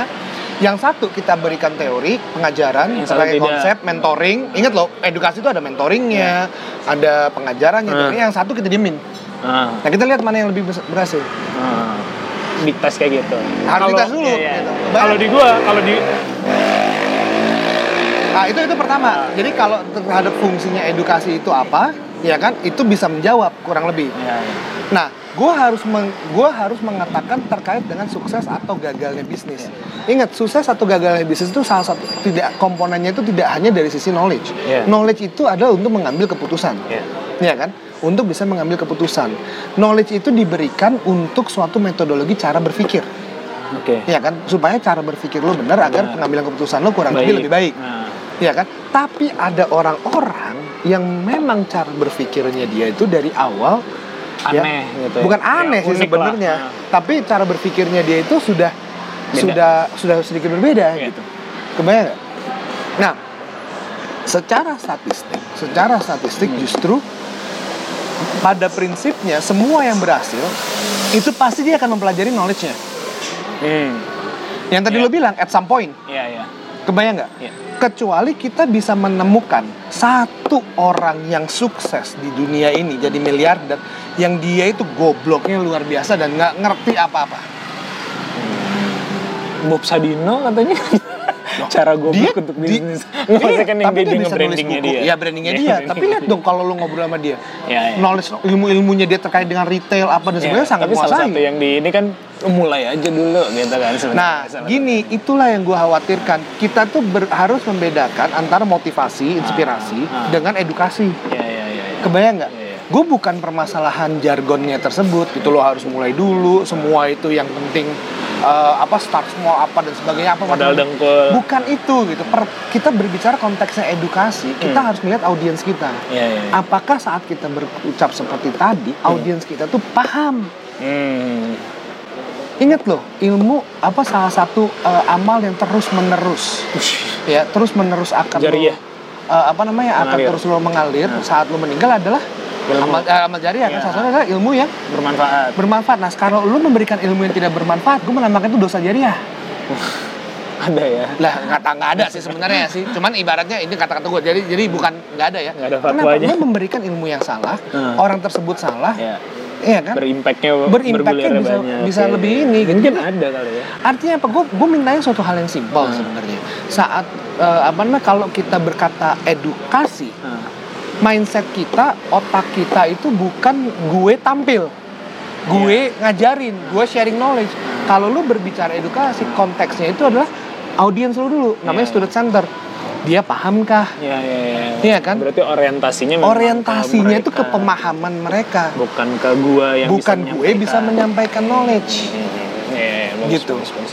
Nah kalau gue tadi yang tadi kepotong sebenarnya simpelnya adalah ketika ada orang yang ngomong ke gue kayak gitu, Mark Zuckerberg dan lain-lainnya DO kok bisa sukses dan segala macem yang pertama sih itu memang kalau secara sampel populasi ya dibandingin sampai 100 orang terkaya di dunia itu cuma berapa orang sih yang tidak Iya. berpendidikan dan DO itu yang pertama yang kedua Yang kedua mereka DO dari mana ya? Iya, yang kedua mereka DO-nya Stanford, Harvard gitu loh. Lu DO-nya apa? kan gitu. sama aja kayak misalnya Arif Agate kan dia DO dari ITB tapi dia dari ITB itu kan IPK aja dia di atas tiga berapa Arif tiga Dia memilih untuk tidak menyelesaikan Iya. sebenarnya bukan DO. Iya, dan maksudnya Iya, artinya iya. kan orang-orang ini memilih dia orang untuk pintar tidak gitu. menyelesaikan, Iya. Iya kan? Bukan, bukan digeneralisir dengan uh, ujung kukunya aja Hmm. gitu lalu diambil apa digeneralisir dengan satu hal. tapi emang harus hati-hati ada orang kayak Sir Richard Branson juga kan yang iya, dia atau Bu tuh Susi, Bu Susi, Bu Susi Pujiastuti, SMP apa SMA gitu Nah, kan. jadi ada juga orang-orang seperti tadi gitu. Iya. Artinya apa?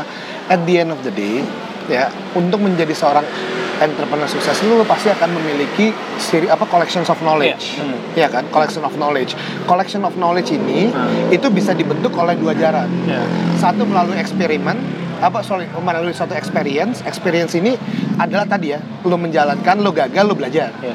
Atau dari pengajaran edukasi. Ah. Ngerti nggak maksud Iya, gue? Iya, iya, iya. Iya kan? Nah, sebenarnya tujuannya edukasi ini adalah mengakselerasi learning curve lo. Iya, iya. Gitu. Itu aja sebenarnya tujuan Ah. edukasi. Jadi gue bukan berarti edukasi apakah edukasi itu akan menjamin sukses atau enggak? Enggak. Iya. Tapi akan menjamin sebenarnya keputusan lo akan lebih baik. Iya, iya. Kenapa? Karena saat lo uh, Bertemu menjalankan dengan masalahnya, bertemu dengan masalah dan lo gagal, iya. lo akan belajar. Iya. Nah, saat lo belajar itu sebenarnya sayang banget. Coba lo dulu nge-spend satu hari aja baca buku ini, Iya, iya, iya. Plus tiga hari aja mentoring tentang konsep ini bisa jadi lo nggak akan mengalami keputusan Iya, iya. tadi gitu. Iya, atau atau bahasa sederhananya ini jargon lagi ya ngomongin jargon. Kan kalau orang-orang Nah, ini kan podcast lo, santai iya, aja. maksudnya eh, apa namanya ngomonginnya adalah belajarlah dari pengalaman kan. Kan nggak Iya. mesti pengalaman lo sendiri juga gitu Betul kan. Lo sekali. belajar dengan Betul. orang lain kan denger dari Iya. pengalaman orang lain, lo bisa belajar di situ atau belajar dari buku Betul. yang sudah dibukukan. Oke, keren banget. Jadi kita harus simpulkan ya. Iya, iya, iya. Lo gimana? Gimana? ya itu kesimpulannya menjawab pertanyaan lo yang pertama kan. Nah, kenapa gagal? Kenapa gue gagal di personalize gitu? Nah, ya kan? Ya, Baru dua pertanyaan gue sepanjang ini. Loh, Ayo, kan kan diskusi, diskusi, diskusi. Karena revisi. Jadi gini, ya memang itu ya karena gua kalau menurut gua, gua nggak punya knowledge-nya. Sehingga gue banyak banget mengalami mengalami Oke. pengambilan keputusan. Pertanyaan gue lagi terakhir nih mungkin ya sebelum terakhir, sebelum terakhir lah dua sebelum terakhir. Lo mau bisnis lagi nggak? Dengan knowledge yang sekarang kan udah banyak nih knowledge-nya, pembelajarannya, apa segala Oke. macam. Tadi ya gue bilang ya satu sukses atau gagalnya bisnis tidak ada hub- apa eh, tidak direct correlation terhadap knowledge. Knowledge adalah salah satu komponen. Ya. Ada namanya psychological traits Ah. atau eh, apa namanya behavior apa karakter seseorang. Oke, Gua ini bukan karakter pebisnis bro. oke, Gua itu eh, pemikir. Gua itu mengambil keputusan tuh lambat. Ah. Gua itu perfeksionis. Kebayang? Hmm. Gua tuh segala macam harus gue Hmm. kuantifikasi. Iya, dia mau bikin video aja belum belum mau bikin videonya nggak jadi jadi ngerti nggak maksud gue Iya kan Iya, iya. artinya tadi gue bilang kita nggak bisa menyamak knowledge itu hanyalah sebuah peta Hmm. tidak menjamin no- apa sukses atau tidaknya Hmm. seorang entrepreneur yang berhasil banyak sekali variabelnya Iya. Iya kan mungkin kalau dari sisi resource misalnya sekarang modal gue modal udah punya gitu Hmm. misalnya knowledge gue udah punya tapi masih ada lagi kan nah salah satu yang ada laginya ini nah ini yang diteliti sama teman-teman dari psikologi namanya entrepreneurial traits and character Nah, gue pernah mengetes diri gue. Hmm. Ternyata gue tuh rendah sekali, bro. Di sisi entrepreneurial trait sama karakter karakter karakter gue tuh rendah. Hmm. Tesnya di mana tuh? Eh, pengen ada lah online tes online Oh, tes yang yang nggak penting sebenarnya nggak nggak- nggak nggak ini sih kayak Oke, gue mungkin nggak valid. Nggak valid ya. Nggak valid. Nggak contoh pengambilan contoh ya, gue terhadap resiko. Gue tuh sebenarnya nggak bisa ngambil resiko. Ah. Gue tuh nggak berani ngambil resiko, bro. Hmm. Kebayang nggak? Gue tuh nggak berani. Lu Kayaknya lu lo berani? ngambil resiko gak sih? Kalau gua. Lu buktinya gue satu tahun gak jadi jadi gue.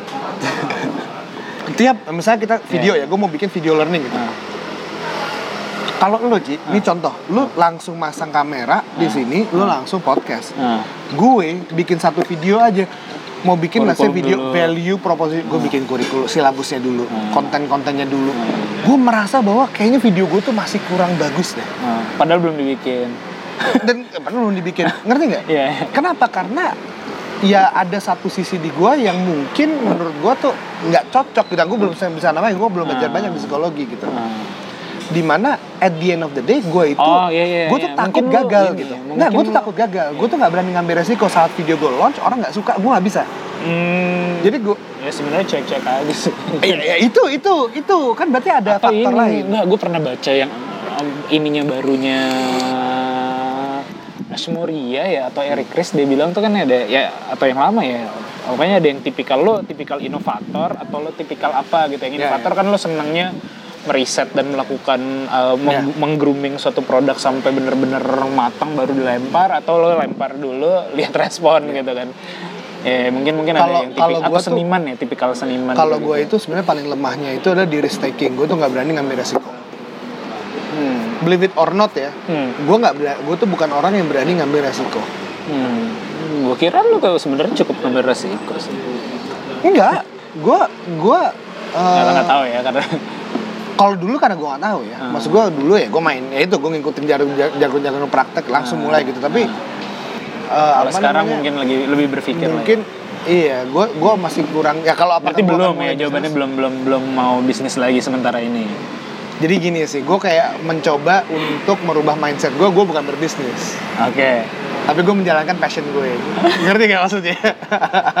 Karena gue takut ya gue takut gak usah gagal. Iya, iya. kan pebisnis nggak nggak boleh takut gagal. Saya harus ada risk taking behaviornya. Kal- walaupun tuh calculated ya itu calculated iya. ya. Calculated risk ya kita Iya. sebutnya ya. Bukan ngasal bukan resiko yang secara ngasal. Calculated risk gitu.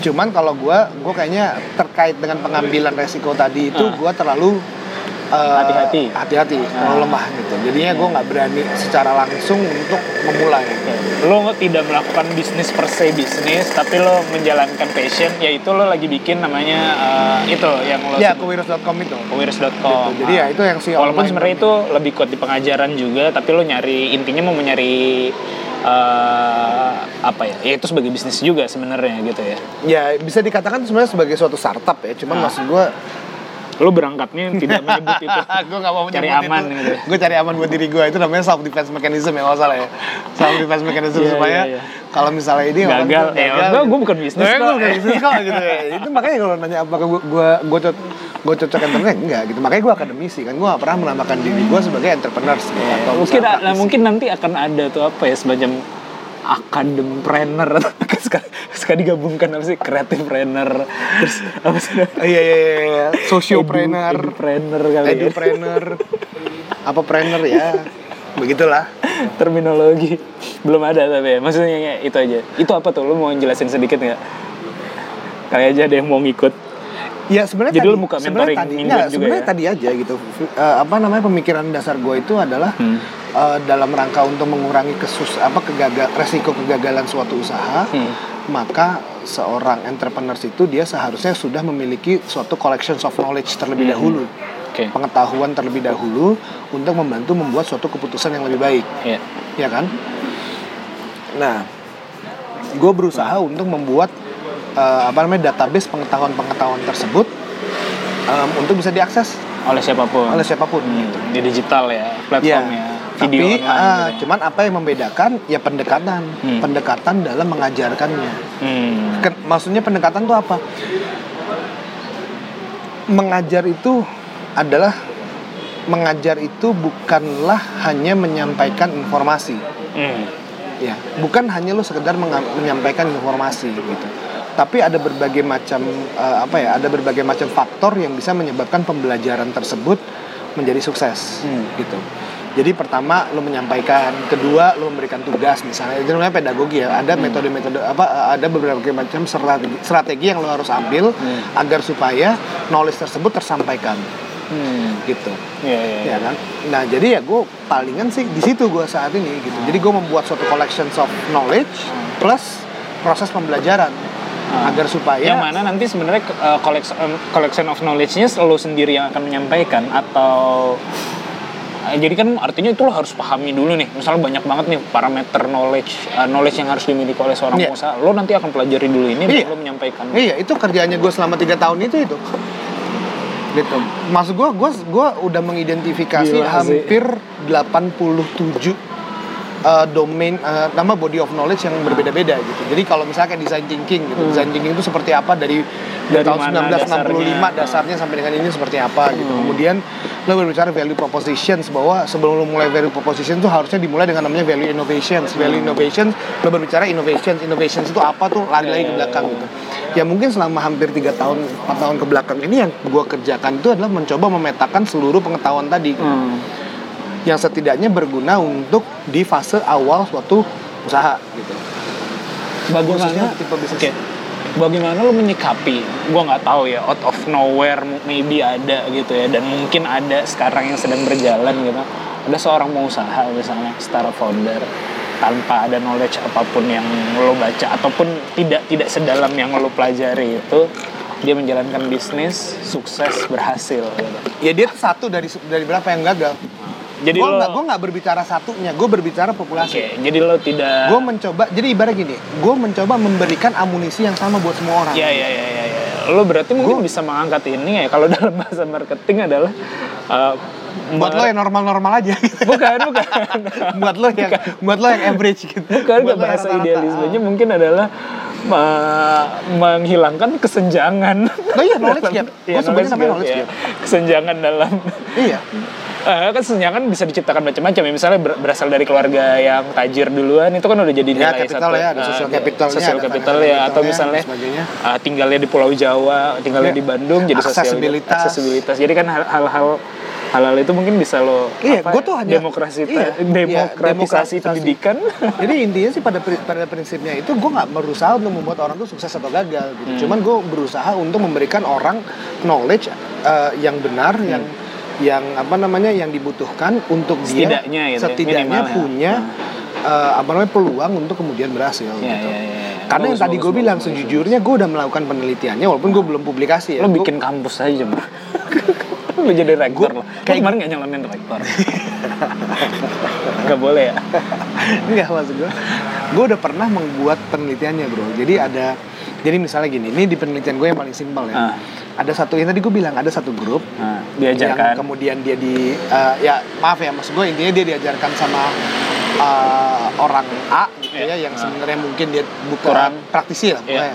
Sama gue gitu Hmm. Hasilnya yang punya gue ini Sukses rate-nya jauh lebih tinggi Hmm. Gitu. dalam kurun waktu tertentu Dalam kurun waktu tertentu oke Iya kan? soalnya kan kalau ke depannya kita nggak bisa Oh kita nggak bisa, ah, nggak kita hanya berbicara misalnya ideations. Ah. Ideations itu pengukuran assessment. Oh oke oke, gue gue gue ngerti, gue ngerti, gue harus samain dulu. Misalnya Iya, gini, ide, ide itu kan kita bisa mengukur level of innovationsnya. Iya. Ya kan, jadi dalam pengujian gue itu gue mengukur dari sisi level of innovations. Oke. Level of innovations itu apa? Ide yang dihasilkan tuh seberapa tinggi kebaharuannya. Iya.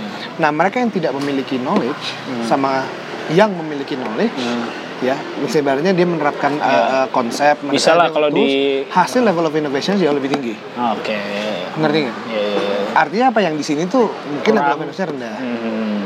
gitu nah jadi gue berani berkata gitu bahwa dengan lo menguasai knowledge Tapi lo nggak ada researcher bias kan dalam men- assessment itu.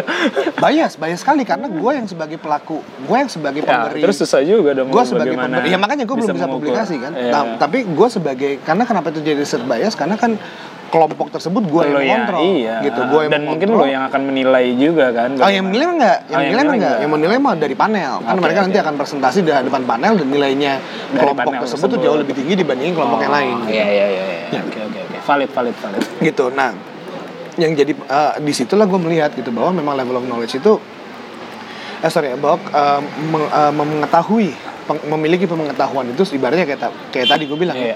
membuat lo bisa mengambil suatu keputusan yang jauh lebih baik Hmm.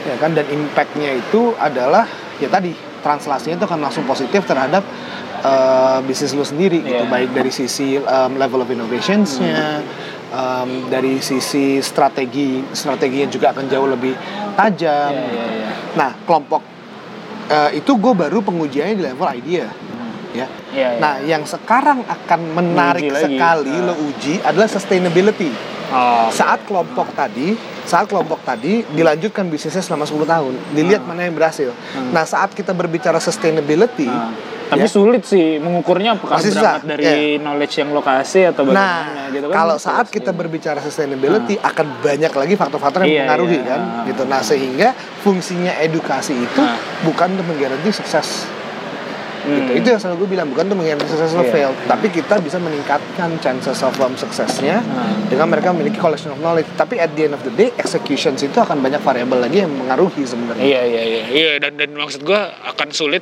eh, itu jadi dasar karena misalnya kalau jangka waktu 10 tahun ya Iya. lu udah dapat knowledge yang Iya. lebih beragam lagi Iya. kan gitu kan. Jadi artinya gini lah kurang lebih. Kalau di tahapan ideations, seti, uh, ideations dan adoption saja, gue berani mengatakan secara positif Hmm. Korelasi antara uh, knowledge dengan Hmm. sukses. Suksesnya itu diukur dari tadi level of innovations, uh, apa namanya terkait dengan ketajaman strateginya Hmm. gitu kan, dan uh, knowledge dia terkait dengan uh, uh, apa namanya surrounding environment bisnisnya dan sebagainya. Ya ada orang yang sulit juga yang bikin parameter ukurnya ya. Maksudnya Ya memang assessment tuh assessment tuh akan ya. sukses, tapi kalau bisnis itu assessmentnya mudah. Iya iya iya. Bisnis itu assessmentnya tuh mudah, jangan kita persulit. Bisnis itu adalah lu sukses atau gagal gitu Iya doang. iya. Enggak maksud gua dalam dalam konteks Dalam pendidikan? uh, pendidikan yang Susah. maksudnya mengukur Susah. mengukur bagaimana ilmu yang lo sampaikan atau knowledge yang lo sampaikan ini Oh, berimpact ada. pada pengambilan keputusan atau pengambilan Oh ada ada itu itu itu masih bisa dijangkau. Yang sulit adalah kalau dihubungkan dengan sukses atau gagalnya bisnisnya. Jadi contoh gini, kita berbicara belum taksonomi. Nah, Belum taksonomi itu kan eh, eh, apa namanya? Sub, eh, eh, belum itu mengatakan ada ada berbagai macam level berpikir kognitif yang harus dilewati seseorang sampai dengan dia bisa mengaplikasikan knowledge-nya. Iya. sampai dia bisa meng- meng-create knowledge baru gitu. Jadi pertama lo harus mengerti dulu, eh lo harus mengingat dulu, terus mengerti, mengaplikasi, mengevaluasi, mensintesa dan sebagainya Iya, lah iya. gitu ya. Kalau kita berbicara edukasi, kita mengujinya itu dari sisi apakah dia mampu menangkap, eh, apakah dia mampu memahami knowledge-nya. Itu dia belum taksonomi, belum taksonomi, namanya lower order thinking ya. Hmm. Iya. Jadi mas- masih di tahapan ba- da- dasar bawah, banget ya, ya kan? bawah nah kalau untuk dia bisa let's say mengaplikasikan, berarti kita memberikan tugas untuk mengaplikasikan dalam suatu konteks. Kita lihat hasilnya seperti apa, iya iya. Iya kan? Nah, eh, kalau misalnya dia sampai dengan create, kita kasih konteks lain, kita lihat. Tapi edukasi akan mengukurnya dari sisi itu, Hmm. dari sisi eh, apa namanya eh, pemahamannya dia terkait pengetahuan. Hmm. Kebayang nggak? Atau iya. Bukan sukses atau bisnisnya, sukses Iya, atau iya, gagalnya iya. bisnisnya. Itu akan susah. karena maksud gue susah juga karena kan eh, susah juga dalam artian gini ini kan lo mau menciptakan entrepreneur kan Ah. lo akan mau, mau menciptakan entrepreneur eh, tapi lo harus memastikan ilmu-ilmunya menunjang ke sana jadi kayak direkayasa nih environmentnya si entrepreneurnya si eh, perusahaan dia direkayasa agar memenuhi masalah-masalah yang harus mengambil knowledge dari lo kan susah juga kan maksudnya kalau kalau bener-bener mau diukur gitu loh ngerti gak maksudnya misalnya lo habis ngajarin tentang apa gitu ya lo rekayasa agar si perusahaannya dia yang dia bikin menemui masalah yang harus mengambil apa ya simulakra gitu ngerti gak sih kayak simulasi tapi Makanya jangan jangan Real gitu. jangan Ya, sebenarnya dihubung- su- sulit kalau kayak gitu kan, Ah, jangan kita hubungkan Karena tidak dengan bisa- tidak bisa dia. gitu kan, ya. Kita bisa pakai simulasi saja. ya ya ya bukan ya gue nggak tahu simulakra tuh bahasa Indonesia apa bukan sih bener-bener real simulasi gitu loh Simulasi aja gitu, simulasi aja. simulakra deh kalau nggak salah Simulakra itu apa? Iya, gue nggak tahu itu bahasa Indonesia atau bahasa Sanskerta ya. Jadi lu kayak bener-bener meng-create suatu ekosistem agar dia mendapatkan simulasi real, bukan bukan simulasi. Oh itu kan bisa, namanya pakai gamifikasi kan, game based learning. Iya, kayak tapi kalau gamifikasi kan gamifikasi kan, tapi ini bener-bener uh, setting. gue nggak tahu sih uh, apakah ada beneran. Gue juga nggak tahu apakah itu terjadi beneran apa enggak ya. Oh, ya itu. Kalau nggak salah gue gue gue tahu kata itu waktu dulu gue jadi panitia OSKM gitu deh. Eh, yuk. Yuk, yuk, yuk, yuk. Oke, thank you bro ya. Eh, udah sharing. Semoga nanti gua apa lo yang fondasi itu bisa di share juga di sini. Nantilah. Nanti ya. Nanti gua kasih lo nggak di Instagram juga sih? Ada dong, Oh, baru udah. ada. bikin. Enggak lo. Iya. Pribadi ada. Pribadi Oh, baru ada. biar biar populer di kalangan Ya mahasiswa. boleh ya. lah. Walaupun masih nol post. Yang penting ada dulu 60 follower doang, Bro. Nanti kalau ada yang mau nanya-nanya Basmi, repotkan saja dia. Dia senang Ya. kok direpotkan. dia senang ditanya-tanya. Dan lo akan ditampar balik dengan pertanyaan. Thank you bro ya. Oke, Eh, sip. ya, Thank you Sekian ya, gitu semuanya ya. yang udah dengerin. Thank you. Assalamualaikum warahmatullahi wabarakatuh. Assalamualaikum warahmatullahi wabarakatuh.